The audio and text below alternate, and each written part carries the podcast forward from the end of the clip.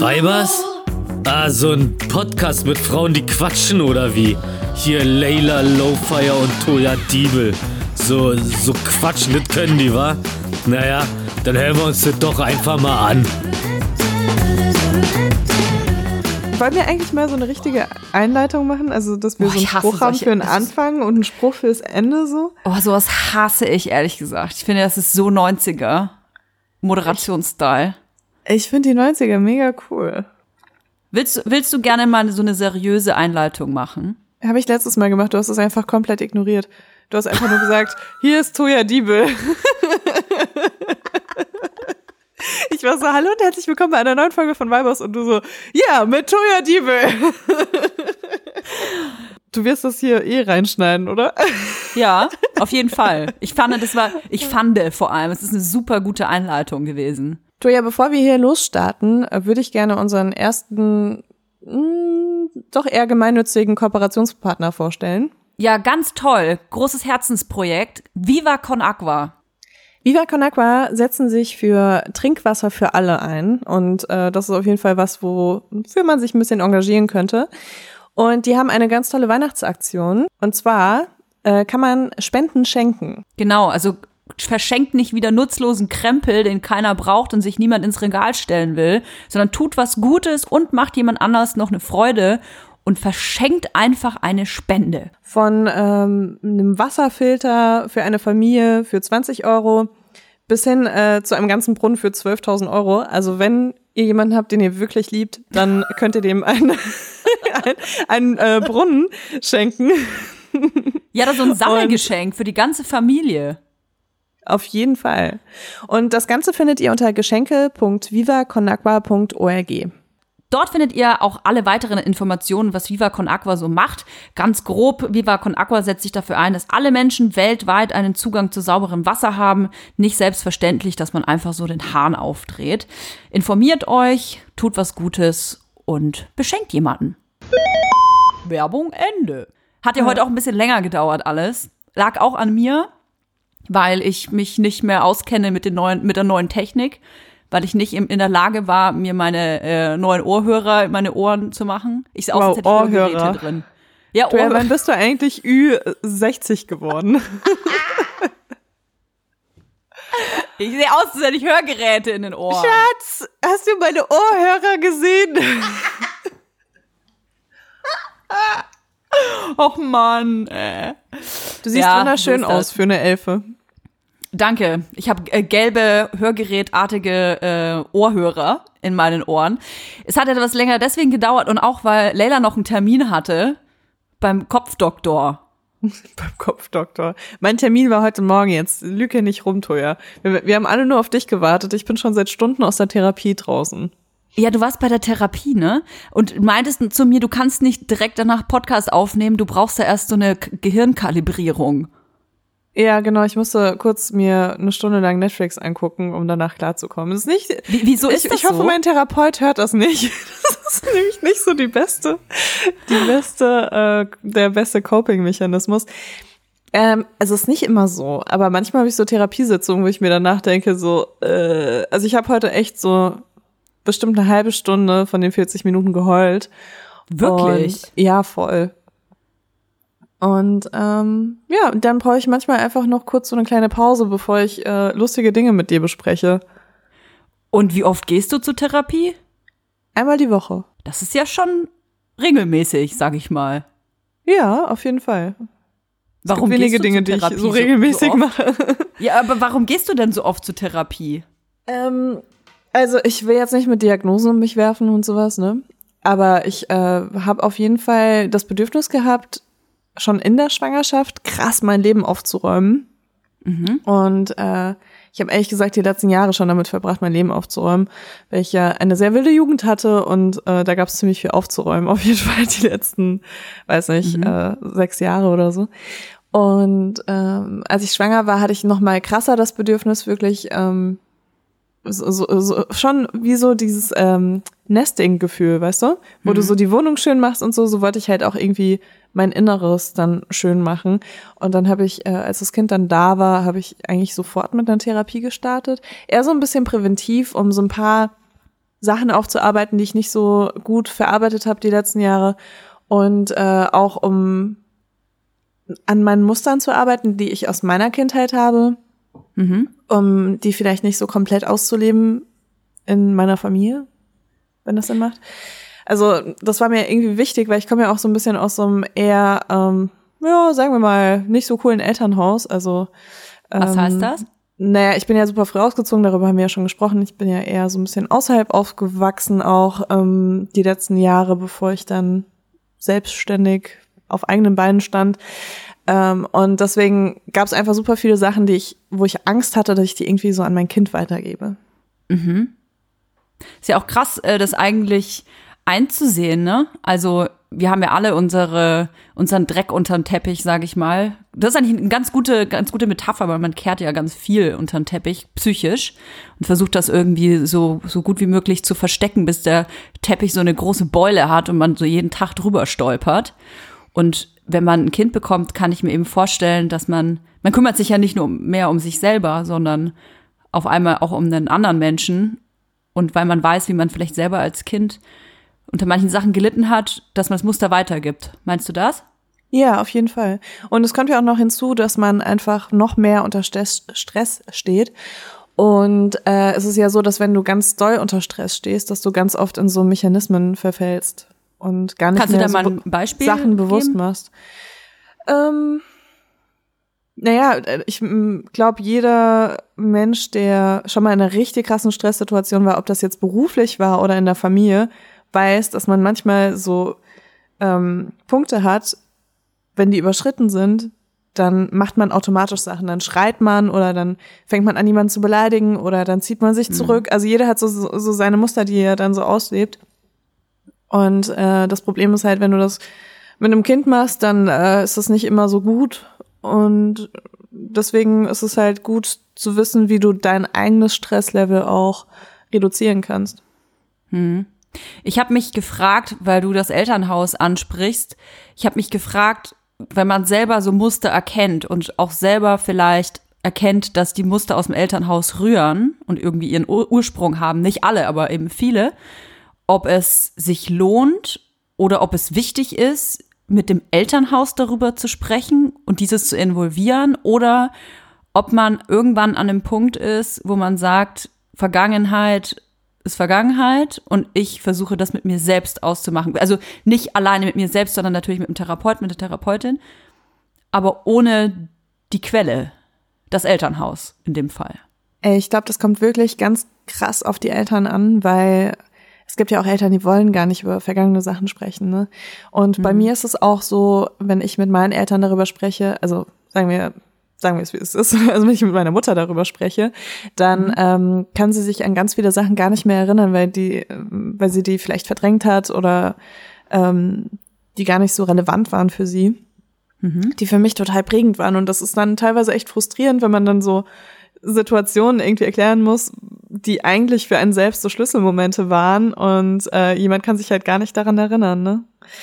Und äh, deswegen, und noch dazu muss man halt auch überlegen, also was will man? Will man irgendwie die Genugtuung, dass man seinen Eltern sagt, dass sie irgendwo auch verkackt haben? Oder will man wirklich, äh, also braucht man wirklich Antworten, um selbst weiterzukommen in seiner eigenen Entwicklung?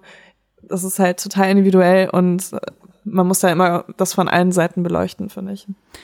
Ja, ich stehe da auch äh, teilweise vor dieser Frage, weil ich auch äh, Situationen habe in der Vergangenheit, wo ich natürlich am liebsten meine Mutter anschreien würde und sagen würde, ey, rechtfertige dich dafür, entschuldige dich dafür, erklär, warum du das getan hast. Und immer wenn ich das versuche, dann, wie du es gerade auch erwähnt hast, dann kommt nicht die Reaktion, die man sich selber wünscht. Okay, also man erhofft sich eine ganz, man erhofft sich diese Reaktion, dass vielleicht der Elternteil sich erklärt und sich entschuldigt und rechtfertigt. Aber oft ist es eben nicht so. Und dann ist es, glaube ich, oder kann es noch mal eine größere Frustration sein, wenn dieser Elternteil nicht so reagiert, wie du es dir vorgestellt hast. Ja, total. Also ich hatte auch schon die Situation, da hatte ich äh, mit meinem Vater gesprochen und ähm, die Reaktion von ihm war auf ein wirklich ähm, für mich total schwieriges Gespräch war, dass er alles nochmal genauso machen würde. Und äh, Aha. das ist halt in so einer Situation, ich meine, man macht sich ja, also man bringt sich ja auch nochmal eine viel verletzlichere Position, indem man auch wirklich sagt, so guck mal, das und das, ne, wie, wie konntest du mir das antun oder wie konnte, wieso hast du dich so entschieden damals oder sonst irgendwas? Und äh, wenn dann jemand sagt, ey, ich würde das halt alles nochmal genauso machen, das ist, das ist wirklich niederschmetternd. Ne? Deswegen, ähm, seitdem habe ich auch nie wieder irgendwas in die Richtung probiert, was das angeht, ähm, weil das einfach für mich, das war einfach so, okay, dann bist du ein Arschloch. also, Ich finde das halt eine krasse Reaktion. Also jetzt mal, äh, egal ob das jetzt dein Vater ist oder irgendeine andere Person, aber wenn man mit einem mit einem Problem an eine Person herantritt und sagt, ey, ich bin verletzt wegen wegen was auch immer und die Person sagt, ja, würde ich genauso nochmal machen, dann finde ich das ganz schön, also nicht nur egozentrisch und empathielos, sondern es ist auch ein bisschen dumm. Also es ist Ja. so, das ist genauso wie dieser Satz, den, den habe ich immer gehasst. Ich hatte ja früher eine Radiosendung mit ähm, Lukas zusammen und Lukas hat oft in der Sendung gesagt, äh, bleib wie du bist zu, unser, zu unserem Gast oder zu unserer Gästin oder bleibt wie ihr seid. Und ich habe jedes Mal gesagt, nee, bleibt nicht wie du bist, bleibt, seid nicht wie ihr seid, sondern entwickelt euch weiter. Es wird total langweilig, wenn man so ist, wie man ist. Natürlich verstehe ich schon den Ursprung, dass man sagt, ja, man soll ja die guten Sachen beibehalten. Also bleib wie du bist, bleib so klug wie du bist oder was auch immer. Aber, aber ganz ehrlich, bleib wie du bist, Satz. sagt man doch eigentlich auch nur, das ist ja wie so eine Art Kompliment von wegen, du bist mir genug, oder? Also ich habe nicht das Gefühl, dass bleib wie du bist äh, so eine Aussage ist wie, ja. Also ich, ich finde das eher so ein Kompliment, oder? Ja, ja, ja. Aber, ich äh, also so eine auffassen. Mich hat's Schmeichel- immer krass gezeckt irgendwie. Ja, ich, ich finde auch, also ich finde es auch nicht cool, weil ich denke auch, dass man immer an sich arbeiten soll. Ich bin sowieso so selbstoptimierungsbesessen teilweise. Deswegen ähm, kann ich das auch total nachvollziehen, was du sagst. Aber ich glaube. Weißt du, wo das herrührt? Ich glaube, Mhm. ich weiß, wo das herkommt. Mein Ex-Freund hat mal zu mir gesagt, ähm, ich bin wie ich bin. Und Mhm. ich kann mich nicht, ich kann mich nicht verändern. Ich, ich glaube, jetzt habe ich mich, ich habe mich gerade selbst therapiert, hast du gemerkt? Voll gut. Ähm, Wäre super, Mein- wenn du mir Freund dafür Geld gesagt, überweisen könntest. Ja. So mache ich das mit meinem Therapeuten auch. Also dann bezahle ich am Schluss irgendwie deinen Therapeuten wahrscheinlich. Weil ich dir Geld gebe und du gibst das weiter. Aber das ist echt krass. Wer therapiert eigentlich meinen Therapeuten? Egal, das äh. Das, war- Da also das ist jetzt die anders drüber. Matrix. Da müssen wir wann anders drüber sprechen. Ja, aber das ist krass, auf jeden Fall, dass du es gerade rausgefunden hast. Ja, also jemand, der sagt, ich, ich bleib, ich bin so wie ich bin, das ist echt assi, muss ich echt sagen. Hasse ich. Ja, ich mag das auch Mhm. gar Starkes nicht. Wort. Bei mir ist Hassen aber hasse ich auch. Also ich bin, ich bin da schon eins weiter. Also ich habe festgestellt, dass ich das bei meinen Partnern richtig schlimm finde, wenn die so sind, wie sie sind. Nein, wenn die sagen, äh, sie sind halt so. Wenn ich irgendwas sage, so, äh, aber das kann doch nicht sein, und dann sind die so, ja, ich bin halt so. Also das habe ich, es ist bei mir auch so ein krasser Triggerpunkt, und ich habe dann rausgefunden, dass es dann wiederum auf meine Kindheit zurückzuführen ist. Aha. Was Also sagt man denn zu jemandem, wenn der, wenn jemand im Streitgespräch die, wenn, wenn es die einzige Rechtfertigung ist, zu sagen, ich bin aber halt so, ich bin so. Was entgegnet Ähm, man denn da? also ich, ich würde empfehlen, einfach Schluss zu machen dann in der Situation. ja gut, das ist ja jetzt schon das, das ist ja schon das, die äußerste Maßnahme. Ja, nein, ich, äh, ich bin da nicht der richtige Ansprechpartner für die richtige Ansprechpartnerin. Ähm, das, äh, da, da hören meine therapeutischen Fähigkeiten auf jeden Fall auf, weil ich bin super emotional in so Gesprächen und wenn jemand wirklich das so mir kommuniziert, so von wegen, ich will mich aber nicht ändern, auch wenn es dich verletzt, ähm, auch wenn es dich aktiv verletzt, sage ich jetzt mal, und nicht nur, dass man sich nicht ändert, ne, sondern das, was man nicht ändern will. Wie bist du im Ähm, Streit? unterschiedlich, ne? Also ich bin schon, kommt ganz krass auf mein Gegenüber an. Wie bist du denn im Streit? Das, hey, erst habe ich Äh. dich gefragt. Also Toja, ist super, fällt mir super schwer, mich daran zu erinnern, weil ich mich natürlich nie, nie streite. Deswegen, ähm, da müsste ich jetzt echt krass in mich reinhorchen. Ich kann ja mal überlegen, wie ich bin. Ich bin auf jeden Fall, ich glaube, ich bin, ich glaube, ich bin ein bisschen manipulativ. Ja? Ja. Inwiefern? Was machst du dann? Bist du dann so passiv-aggressiv und willst, dass der andere rausfindet? Ähm, ich, nee, ich bin sehr passiert? direkt. Also ich spreche alles an. Ich warte nicht, bis jemand das rausfindet. Da habe ich die Geduld nicht für. Ich muss sofort, muss sofort äh, die Titten auf den Tisch packen, sage ich mal.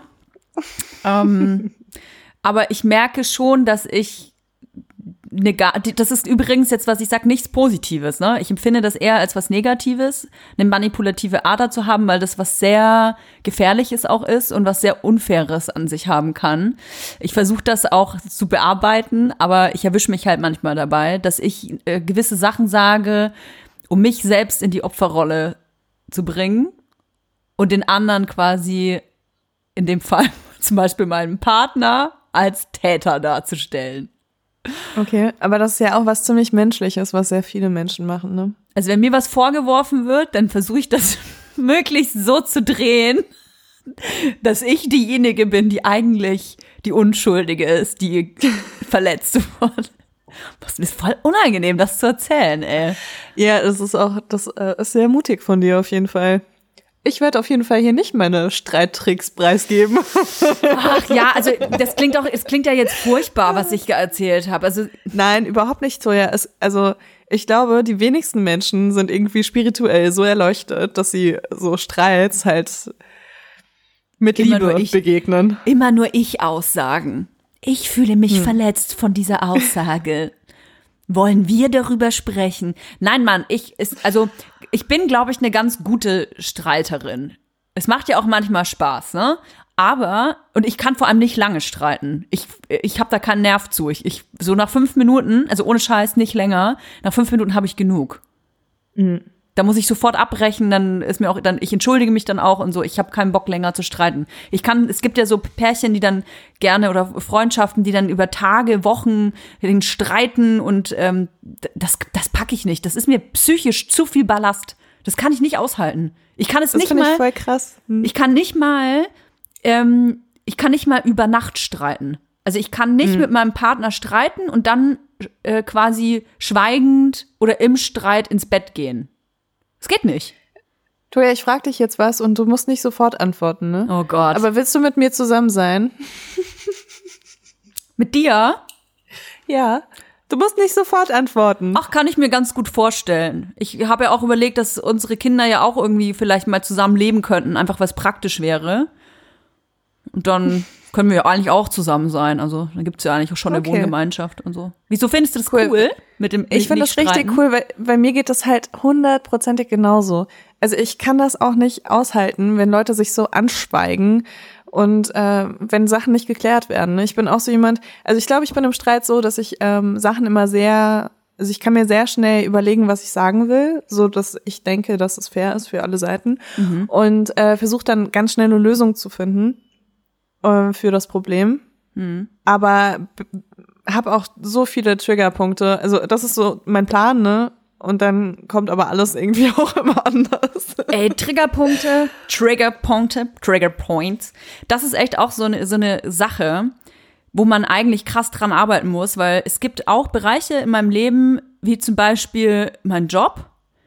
Oder nee, anders. Wenn ich das leiseste Gefühl habe, nicht ernst genommen zu werden, ist es das Allerschlimmste für mich in der Situation. Und dann kann es auch unbeabsichtigt sein von meinem Partner. Wenn ich aber irgendwie das Gefühl habe, ich bin gerade nicht genug ernst genommen, dann werde ich richtig wütend. Dann bin ich wie das Rumpelstilzchen. Ich habe erst heute Meinst du oder dann auch manchmal weinen. mm, so aus Wut? Ja, das, das tue ich. Ich weine aber eigentlich nur, wenn ich mich äh, sehr unfair behandelt fühle. Und das passiert zum Glück relativ selten. Also ich muss echt sagen, ich habe eine sehr harmonische Beziehung. Glücklicherweise hatte ich nicht immer. Ich hatte auch Beziehungen, wo sehr viel geweint wurde, ähm, wo es einfach auch nicht gepasst hat. Ich finde, das ist auch tatsächlich ein Zeichen in der Partnerschaft, wenn sehr viel gestritten wird und sehr viel geweint wird, weil man sich sehr oft unfair behandelt fühlt, dann stimmt was nicht. Weil ich will nicht unbedingt sagen, dass dann der Partner, die Partnerin scheiße ist, aber manchmal ist man nicht auf derselben Wellenlänge und spricht nicht die gleiche Sprache. Und deswegen äh, hab ich, bin ich froh, jemanden gefunden zu haben, der mit mir die gleiche Sprache spricht. Und deswegen ähm, gibt es diese Problematik nicht mehr. Hatte ich aber schon sehr oft. Also ich hatte ja eine Zeit äh, in meinem Leben vor der Schwangerschaft, äh, vor meinen beiden Schwangerschaften, wo ich extrem viel Party gemacht habe und ähm, viel äh, konsumiert habe, nicht nur Alkohol und viel gearbeitet Wie habe. lange auch. war die Zeitspanne? mehrere Jahre auf jeden Fall. Aber so exzessiv. Also Aber waren es so fünf oder so zehn? Mm, Nee, eher so fünf. Also, dass es so richtig krass exzessiv war, das waren eher so drei, vier Jahre. Und Mhm. Aber das ist auch eine Hausnummer, also drei, Ja. vier Jahre exzessiv äh, ja, jedes konsumieren, Wochenende, das äh, ist krass, dass du Ja. noch so stabil aussiehst. ich noch so frisch bin, ne? Wundert mich auch ein bisschen. Wahrscheinlich sehe ich Ja. eigentlich aus wie so 18. ja, wahrscheinlich. Ja, und ich glaube, dass ähm, Konsum, also egal ob das jetzt Alkohol oder Drogen sind, dass so ein exzessiver Konsum zur, also absolut fatal ist für deine psychische Gesundheit und natürlich demnach auch fatal für eine Beziehung sein kann. Weil wenn man selber psychisch nicht gesund ist, dann ähm, ist das natürlich für eine Beziehung sehr gefährlich. Und dann ist man auch anders, dann man, man verhält sich ja auch anders, ne? Das Gehirn, die ganzen Synapsen stimmen ja auch nicht und äh, Serotoninhaushalt ist ja alles durcheinander so. Und da gab es früher bei mir auf jeden Fall öfter das Problem mit Heulen und äh, und äh, lauten Streitereien und Türknallen und so. Das gibt's bei mir eigentlich nicht mehr. Also ich habe auch echt das Gefühl, dass ich da so ein bisschen Chamäleon-mäßig bin, weil ich hatte Chamäleon? schon Leute mit denen, mh, gerade in so Streitsituationen, weil ich hatte schon Leute, also Affären, Partner, was weiß ich was, ähm, mit denen ich so krass gestritten habe, dass man sich so angeschrien hat, dass man geheult hat und dass man äh, sich dann heulend in den. Armen gelegen hat und so, also wirklich so, also mir viel zu emotional, also ich war mir viel emotional, viel zu emotional. Und dann hatte ich aber auch schon Partner, mit denen ich halt richtig gut streiten konnte oder beziehungsweise muss ich ehrlich sagen, dass ich mich in den meisten Beziehungen halt nie gestritten habe, bis es halt vorbei war, ne? Also ich bin echt äh, jemand, der eigentlich sehr harmoniebedürftig ist. Defensiv auch. Und, Ähm, teilweise. Also im ersten Moment vielleicht ja, aber ich nehme mir Kritik sehr zu Herzen. Und ähm, muss aber im ersten Moment immer sagen, nee, finde ich überhaupt nicht und das war ganz anders. Und dann es ist aber so, dass wenn ich dann darüber nachdenke, dass ich meistens dann doch da zustimmen kann. Defensiv Oder halt ich, irgendwas Ende. ich meinte eigentlich äh, defensiv in der äh, Verbindung, dass man in einem Streit ja defensiv sein kann, indem man versucht, das Feuer zu löschen. Oder dann gibt's den Part, der immer mehr Öl reingießt und die andere Person versucht zu provozieren. Bist du jemand, der versucht, alles zu deeskalieren oder findest du es auch mal so, ach, hier ein Tröpfchen Öl, hier an der richtigen Stelle, das habe ich mir verdient? Ist ganz unterschiedlich. Also ich sehe das auch bei Freundschaften. Ich habe ja mehr Freundschaften als Beziehungen. Ach, ach so, na, bei dir weiß man ja nicht so genau. ähm, dass es wirklich ganz unterschiedlich ist. Also es gibt Freundschaften. Also ich würde sagen, in den meisten Fällen bin ich dafür, dass ich Feuer sofort lösche, dass ich sofort rausfinde, okay, was ist das Problem? Was wäre die Lösung? Und wie kommen wir zu einem Punkt, der für alle cool ist? So, aber es gibt auch auf jeden Fall, es gab schon in meinem Leben schon äh, Beziehungen oder freundschaftliche Beziehungen, wo ich mir beim ersten Punkt dachte, und jetzt bist du dran. also, ähm, wo ich einfach nur dachte, okay, jetzt, äh, wenn, wenn du so bist, dann lass ich dich jetzt auch brennen und keine Ahnung. Also ich habe Also- mich, glaube ich, am meisten mit den Leuten gestritten, egal was für eine Verbindung das war, die mir am ähnlichsten waren. Okay, oh, das ist schlecht, weil ich habe gerade jetzt so ein bisschen das Gefühl, dass wir uns ähnlich sind. Ja, da, jein. Ich finde, wir uns verbindet und also wir haben uns ja noch nicht 100% kennengelernt, würde ich mal behaupten. Noch nicht jede Ecke des Gehirns erforscht. Ich glaube, dass wir sehr viele Gemeinsamkeiten haben, aber auch sehr viele Unterschiede. Einfach so einstellungsmäßig. Äh, deswegen finde ich das sehr interessant, weil man so viele verschiedene Blickwinkel hat Mm, und hoffentlich auch was voneinander lernen kann. Aber ich, wenn ich so zurückgucke, waren das eigentlich immer Leute, die ähnliche Verhaltensmuster hatten wie ich. Oder am schlimmsten waren eigentlich die Leute, die ähnliche Verhaltensmuster hatten, aber in extremer. Also zum Ah, Beispiel, okay. ich bin ja jemand, der sehr extrovertiert ist. Wenn ich eine Person vor mir hatte, die noch extrovertierter, noch lauter war, das, das hat mich immer gezeckt. Immer schon. Mit, der, mit, mit solchen Menschen habe ich mich immer mehr gestritten. Ich muss aber sagen, wenn ich, ich meine, ich treffe mich mit niemandem mehr. Eigentlich kann ich es überhaupt nicht sagen, ich habe überhaupt gar keine sozialen Kontakte mehr. Aber auch, äh, wenn, wenn ich überlege, meine Zeit in den Agenturen und so, wenn, mit Kollegen, Kolleginnen, ich habe mich eigentlich sehr wenig gestritten. Einfach, weil mir es oft zu dumm war. Also ich bin nicht besonders streitlustig oder so. Ich glaube nicht, dass wir uns besonders oft streiten werden. Weil ich, das, ich, Nee, mir ich ist das glaube, dadurch, dass wir beide sehr, bescheuert. sehr direkt sind Mhm. ähm, und niemand irgendwie so großartig Kompromisse eingehen muss, damit der andere happy ist.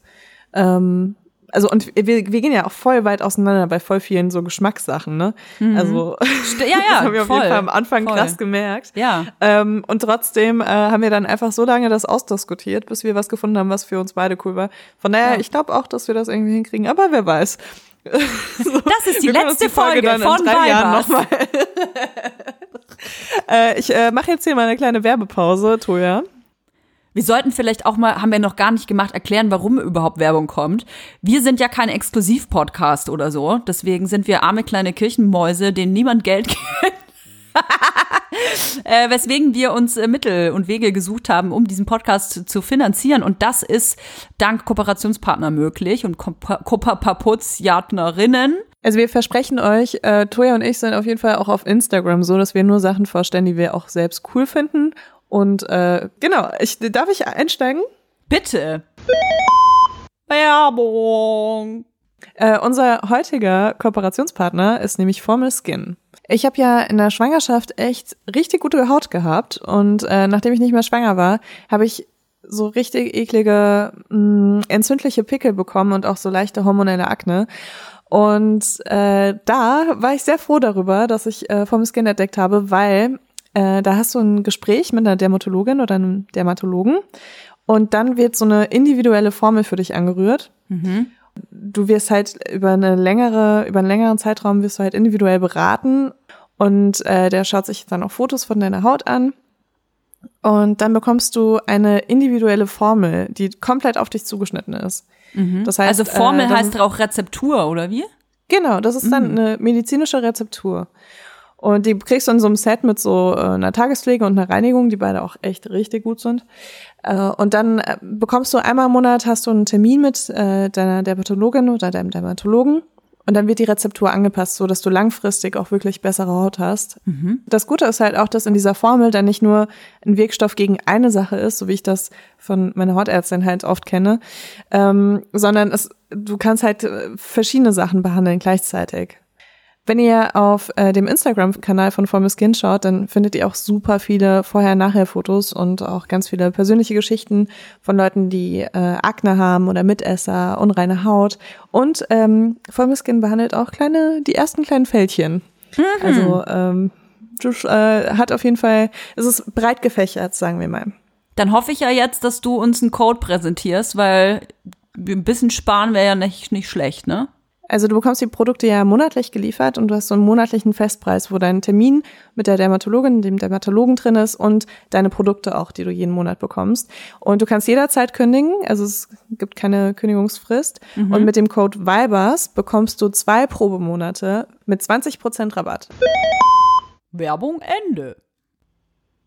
Bist du auch so jemand, Toja, ähm, der äh, dann oder die dann so in jedem Streit so, ich packe meinen Koffer spielt? Weißt du, so von wegen, ah, bei dem letzten Streit, da ist ja das und das passiert, und beim vorletzten Streit ist das und das passiert. Also was ich ganz schlimm finde ähm, bei meinem Streitpartner, Streitpartnerin, ist, wenn die Person nachtragend ist. Also Dinge ausgräbt aus vergangenen Streitereien. Das finde ich total unfair. Also ich verstehe das, wenn man zum Beispiel, also ich schraub nie irgendwas zu. Ich mache keine Flaschen zu oder Behälter oder Tiegel. Ich lasse alle Türen offen. Wenn ich mir ein Glas aus dem Schrank hole, lasse ich den Schrank offen. Ich kann mir das irgendwie nicht merken. Und wenn man sowas mir immer wieder ankreidet, dann ist das gerechtfertigt, finde ich, ne? Weil ich merk's mir ja auch nicht. Also kann man es mir ja auch zehnmal am Tag sagen. Aber wenn es so eine Sache ist, wie zum Beispiel, mh, Gehen wir mal von einem Extrem aus. Ich hätte meinen Partner, meine Partnerin betrogen. Und man hat sich geeinigt, nach vielen Wochen und Monaten zum Beispiel der Streitereien und des Weinens, dass ähm, man vergibt.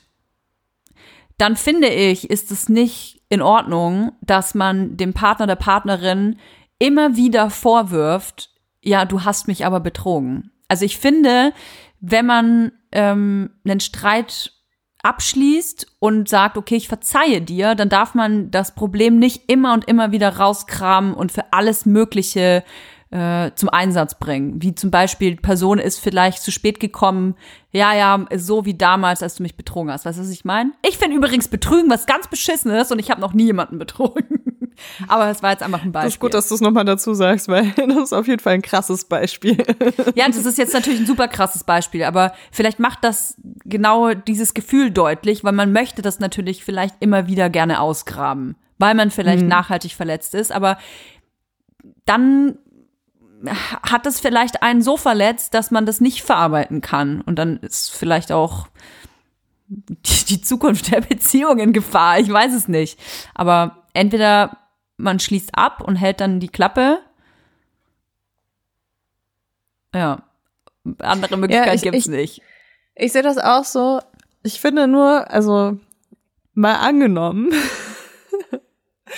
ähm, wir wären in einer Beziehung, du hast mich betrogen mhm. und äh, ich habe dir vergeben und dann streiten wir uns und dann sagst du sowas wie, ja, aber ich habe dich ja nie betrogen und stell dich nicht so an und dann würde ich dir sagen, fick dich. Hä? Aber das wäre ja dann gelogen. Ja, voll. Aber es, also gut, bei einem Betrug kann man das jetzt ähm, schlecht vergessen, ne? Aber es gibt so Sachen, also ich hatte schon so Streits, wo mein Gegenüber so offensichtlich Sachen gesagt hat, also so von wegen, ich würde ja nie die Flaschen offen lassen. Mhm. Und das aber schon vorher gemacht hat, wir hatten uns schon darüber gestritten. Ah und dann aber von mir erwartet hat, dass ich äh, so alte Streits nicht auf den Tisch bringe, weißt du? Ach so. Aber offensichtlich, offensichtlich das Gegenteil davon gesagt hat, weißt du? So dass ich in der Position war, dass ich sagen musste, ey, das stimmt halt nicht. Wir haben uns die letzten fünf Mal darüber gestritten, oh, dass du die oh. Flaschen offen stehen Boah, das, das, und das geht ist, gar nicht. Aber das ist dann das echt ist dann richtig mies. Gefahr. Alarm, Alarmglocken, Alarm, Alarm. Bitte trennen Sie sich, bitte trennen Sie sich. Ey, da, weil das ist ja dann schon, also entweder man leidet irgendwie an einer jugendlichen Beziehungsdemenz, indem man an, an einer sogenannten Problemdemenz, oder man ist einfach notorischer Lügner oder eine Lügnerin. Und das ist zum Beispiel eine Sache, ey, ich sag dir, Lügen Lügen ist für mich in der Beziehung, glaube ich, mal abgesehen von Gewalt und so, aber das habe ich zum Glück nicht erfahren. Aber Lügen ist für mich persönlich das Schlimmste. Mhm. Ja, voll. Das sehe ich auch so. Ich glaube, wenn mein ja. Partner mich einmal anlügen würde, und ich meine jetzt nicht sowas wie, nein, ich habe Ach, nein, generell. Lügen ist einfach ein Vertrauens. ist für mich so ein krasser Vertrauensbruch. Wer mich einmal so äh, verletzt hat in meinem, in meinem Vertrauen, der ist, der ist out. Ja, get so out. Das auch in Freundschaften übrigens, ne? Also bei mir ist das gar nicht nur in Beziehungen so, sondern auch in Freundschaften auf jeden Fall. Um nochmal ganz zum Anfang zurückzukommen, wie wir überhaupt auf diese ganze Streiterei äh, gekommen sind. Wie lange hast du denn vor, noch zur Therapie zu gehen?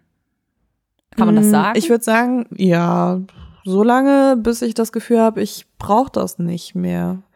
So, also wenn du merkst, so, okay, es ist wieder eine Woche rum und du musst jetzt wieder zum Therapeuten, du hast eigentlich gar nichts, worüber du reden willst, dann ist das, glaube ich, schon so ein Zeichen, dass du vielleicht die Abstände ein bisschen größer machst und dann irgendwann wieder aufhörst damit.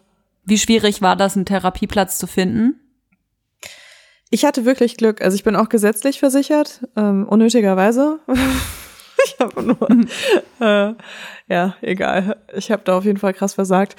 Ähm, und äh, ich hatte tatsächlich drei Therapeuten, glaube ich, angeschrieben und davon hatte einer spontan eine Stelle frei. Aha. Ich habe dann auch kurz gefragt, so, okay, was ist passiert? Also sind Sie wirklich Therapeut? Nein, aber so, wenn jemand sagt, ja, oh, bei mir ist gerade was frei geworden. Das ist der so, Späti-Mann von nebenan. Ey, ich glaube, das sind sowieso die krassesten Therapeuten, die spielt Ja, die Männer von nebenan.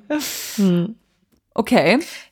Ja, aber das, das ging echt ganz gut. Es gibt aber auch so ähm, irgendwas von der Kassenärztlichen Vereinigung, wo man sich, glaube ich, einen Termin holen kann. Hm. Äh, auch einen Akuttermin. Also man muss sich da mal ein bisschen informieren. Ich weiß es gerade echt nicht, dadurch, dass ich in so einer zufälligen Luxusposition war. Ähm, aber ja, das ging bei mir super schnell, ne? Und dann war ich die ersten acht Sitzungen, ich hoffe, mein Therapeut hört das nicht, es tut mir leid. Ich will gar nicht, ich will eigentlich gar nicht mit ihm über sowas reden. Aber die ersten acht Sitzungen dachte ich ähm, noch so, okay, bringt mir irgendwie so gar nichts. Ach, echt? ja. Ich war so richtig so, hm, na gut, ich schaue mir das jetzt noch eine Stunde an und dann höre ich auf, dorthin zu gehen. Wie kann man sich das denn vorstellen? Für jemanden, der noch nie in der Therapiestunde war. Du gehst also zu deinem Therapeuten, dann macht er die Tür auf, sagt, hallo Leila, jetzt gucken wir mal in deinen Kopf und dann sitzt ihr in einem Zimmer und was passiert dann? nee, er ist ja kein Psychiater, ne? Also er guckt nicht so richtig in den Kopf rein. Mhm. Ähm, also ich mache halt eine Verhaltenstherapie und im Endeffekt, also ich habe, glaube ich, die ersten zehn bis zwölf Sitzungen habe ich so gut wie gar nichts erzählt. Hä? Was macht man denn dann? Das, äh, man hört dann zu. Also, oder immer, Okay. äh, also ich habe mir das so klassisch vorgestellt, das letzte Mal, als ich bei der Therapie war, war das halt so, ich erzähle Geschichten aus meinem Leben, ne? Hm. Also eigentlich wie, so wie ein Podcast.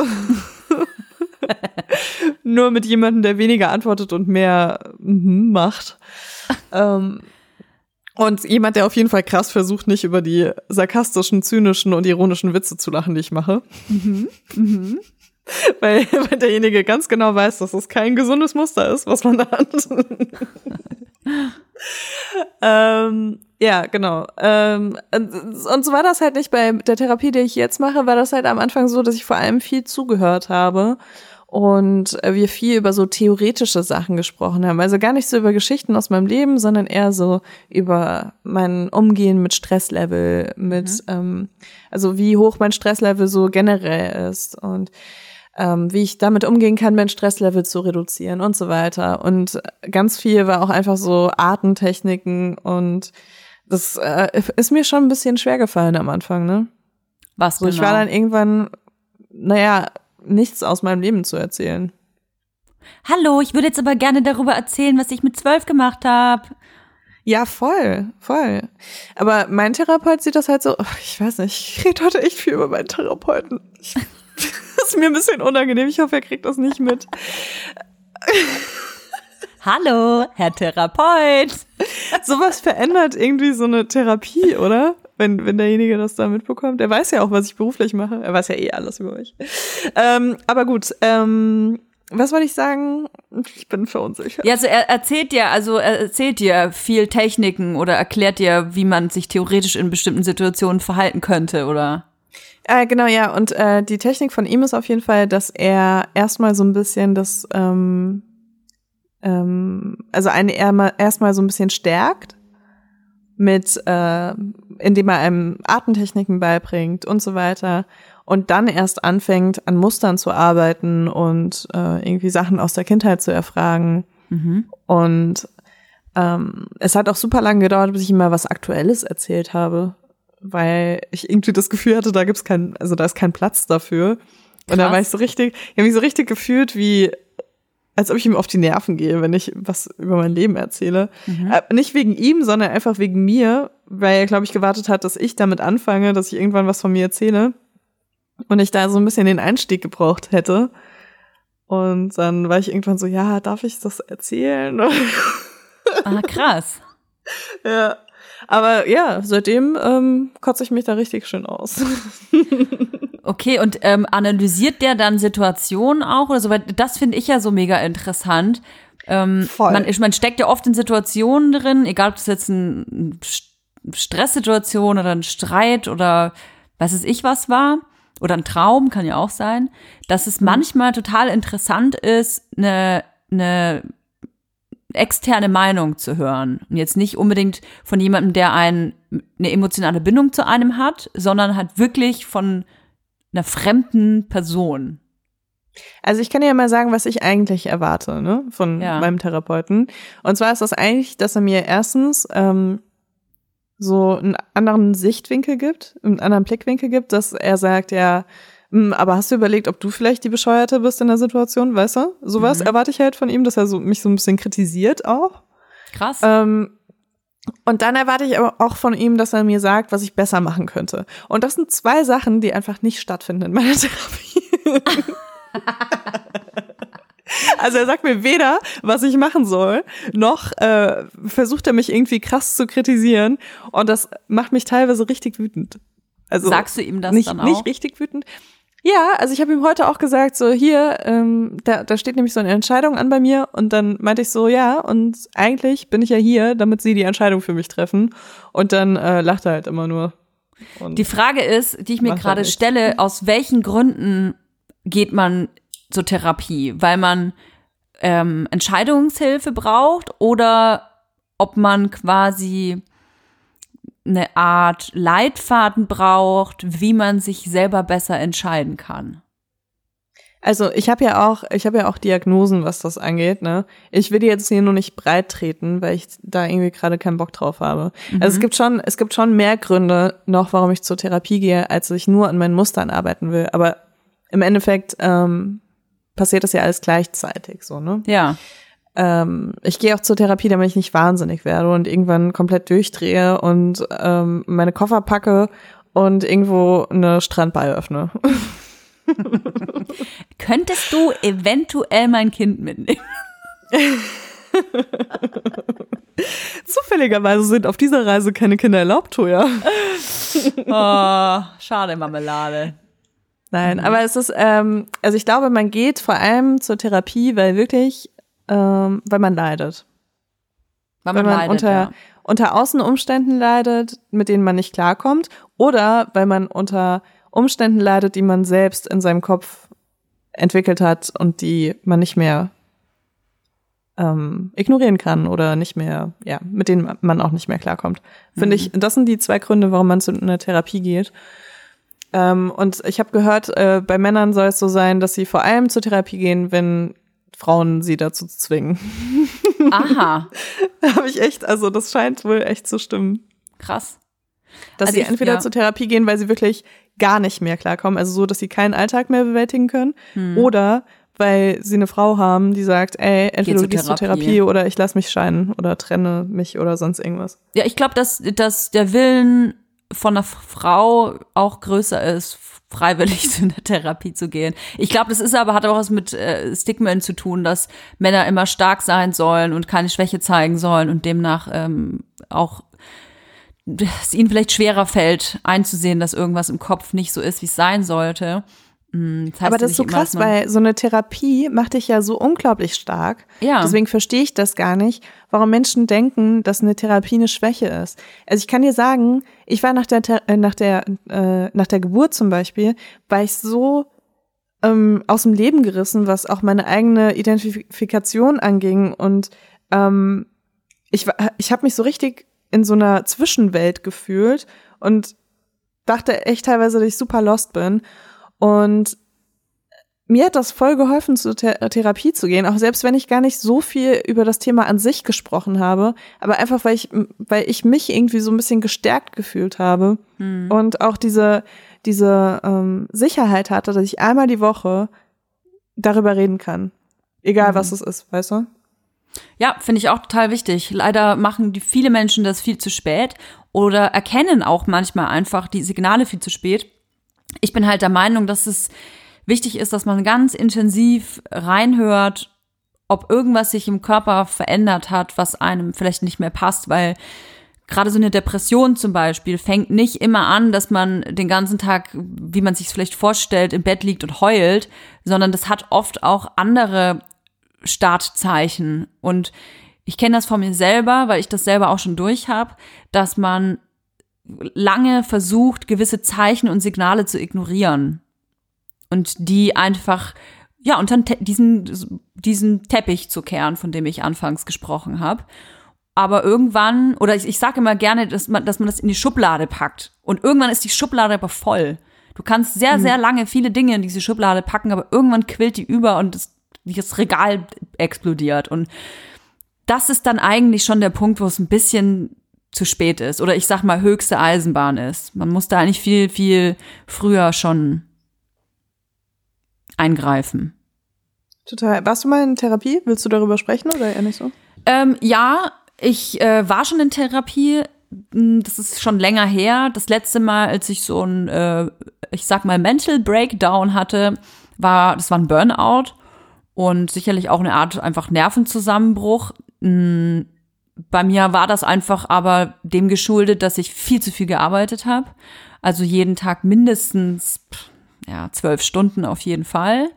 Und dann halt abends noch nicht jeden Tag, aber ich sag mal bestimmt dreimal, viermal die Woche äh, noch saufen war und Party machen war. Und das war eine ganz explosive Mischung. Also dieses viele, viele Arbeiten, völlig überlastet zu sein, einen großen Druck habe äh, hab ich auf mir gespürt auch und habe diesen Druck quasi dann kompensiert, indem ich abends, äh, hahaha, hier mal ein Glas Sekt, hahaha, ach, ist geil, Champagner, ach, cool, samstags auch ins KDW, hier mal ein Champagner und so. Und dann war es aber gleich natürlich nicht ein Glas, sondern eine ganze Flasche. Ähm, dass, äh, dass ich das damit einfach versucht habe zu entlasten. Und wenn du aber dann natürlich das ganze Wochenende durchsäufst und dich zuknallst mit, mit äh, sonstigen weißen Pülverchen und Sonntagnacht dann ins Bett gehst, dann wachst du montags halt nicht frisch auf, ne? Ist dann nicht so, als hätte dein Körper das dann vergessen, was du am Wochenende gemacht hast. Du bräuchtest eigentlich wahrscheinlich noch mal zwei, drei Tage, um dich zu erholen und zu regenerieren. Und ich, mein Körper und Geist hatte diese Regeneration halt überhaupt nicht mehr. Gar nicht mehr. Und das geht eine gewisse Phase gut.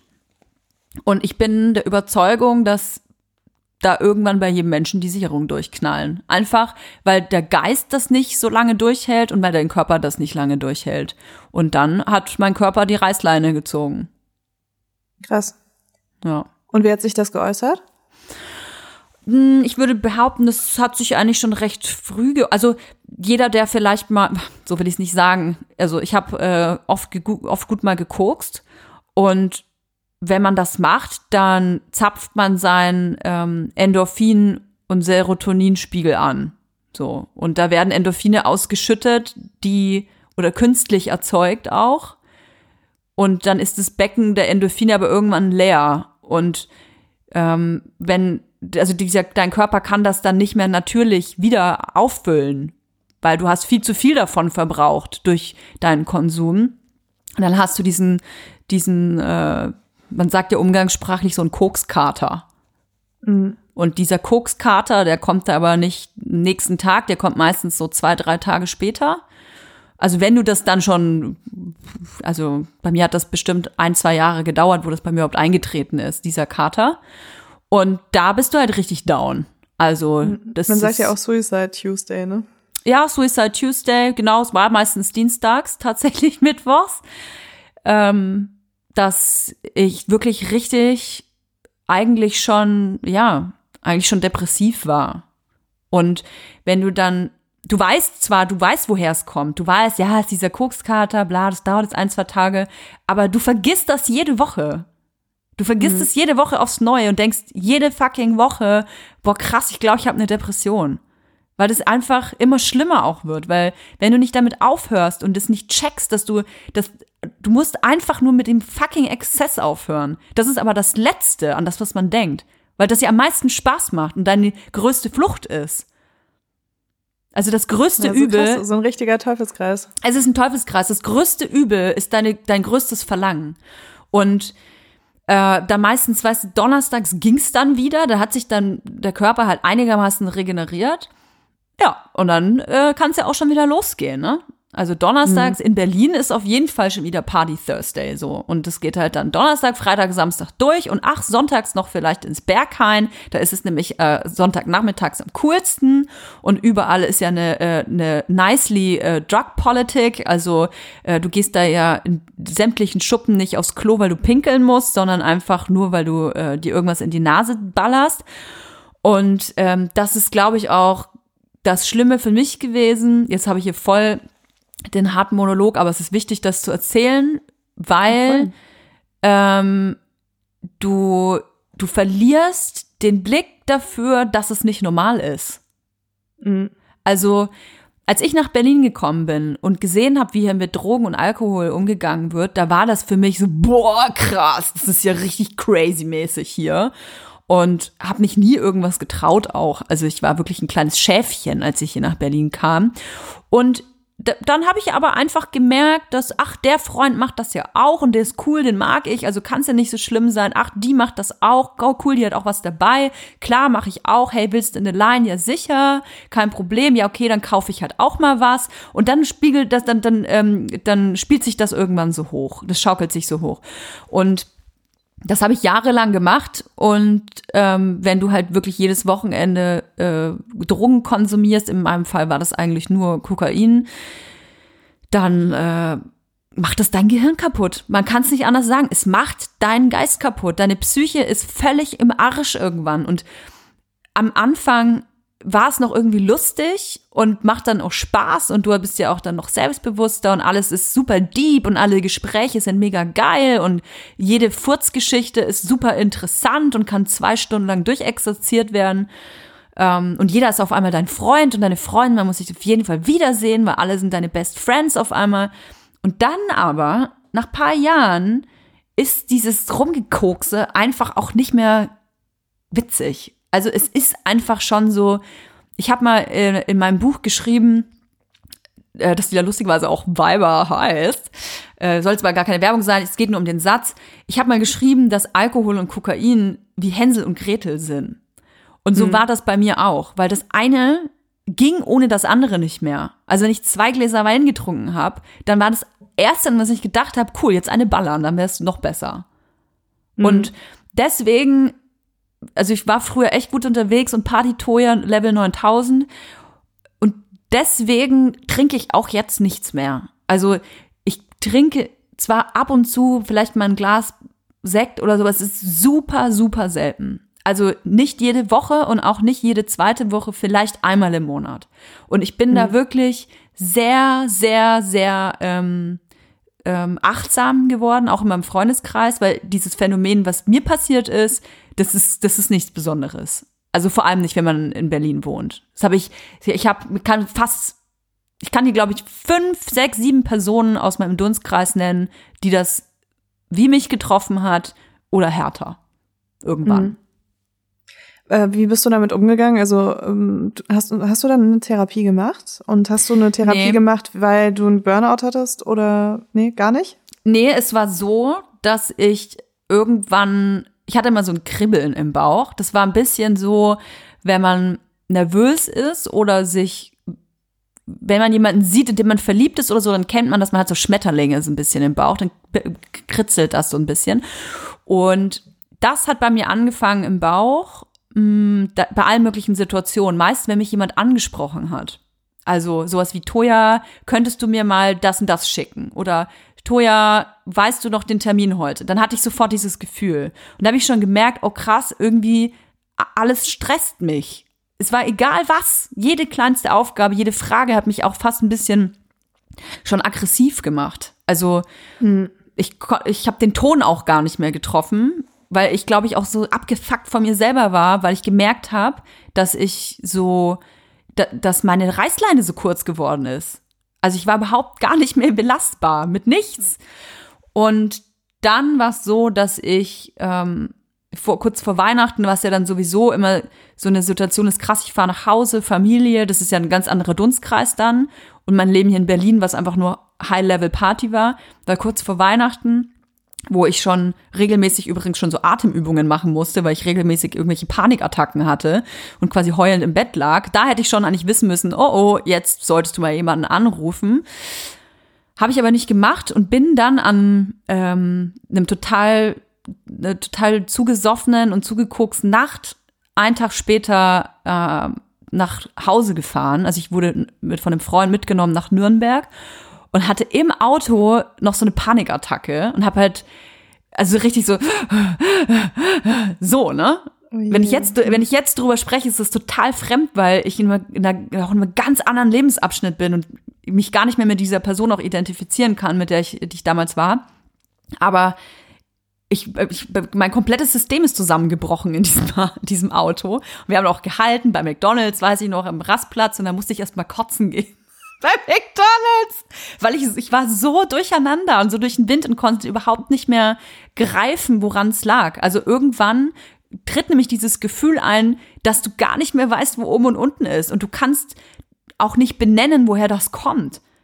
Also natürlich hatte ich Freunde, Freundinnen, die gefragt haben, ja, warum ist das denn so? Was belastet dich denn? Was ist es denn? Und ich konnte das aber gar nicht benennen. Für mich war das einfach nur Druck, Weltschmerz oder ich konnte es dir einfach nicht sagen.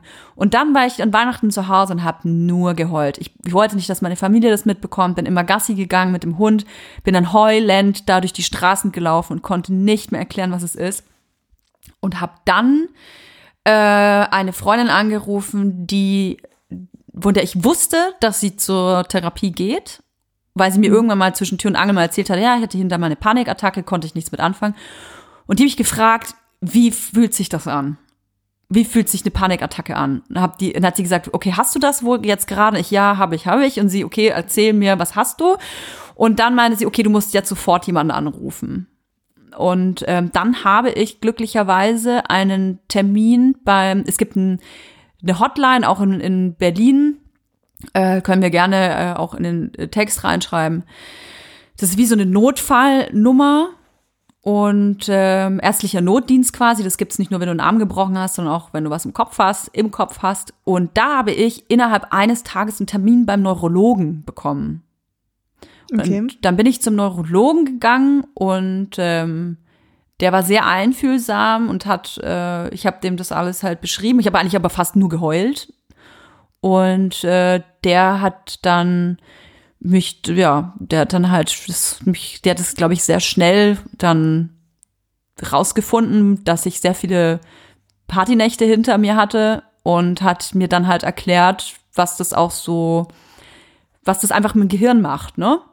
Und auch das mal so fachlich zu hören, ähm, einfach wissenschaftlich zu hören, hat mir in dem Moment ganz gut getan, aber der hat mich dann krank geschrieben und ähm, ich habe da eine Weile Johanniskraut genommen, das ist so ein pflanzliches Antidepressivum.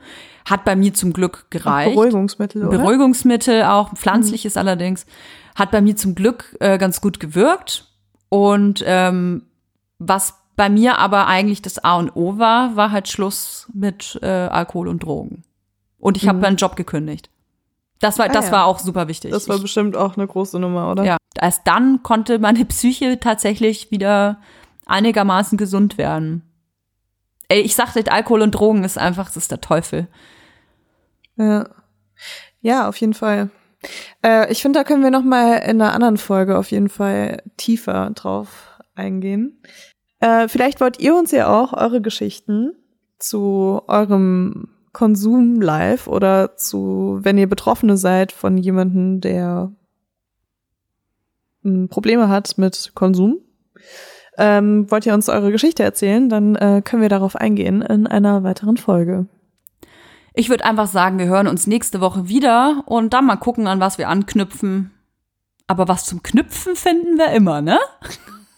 Auf jeden Fall. Ist das jetzt unser neuer Schlusssatz? Weil da müssen wir noch mal drüber reden. Ja, ja, für diese Folge reicht's. Lella, mach's gut. Okay. Bis nächste Woche. Du auch, Toja. Bis nächste Woche. Tschüss.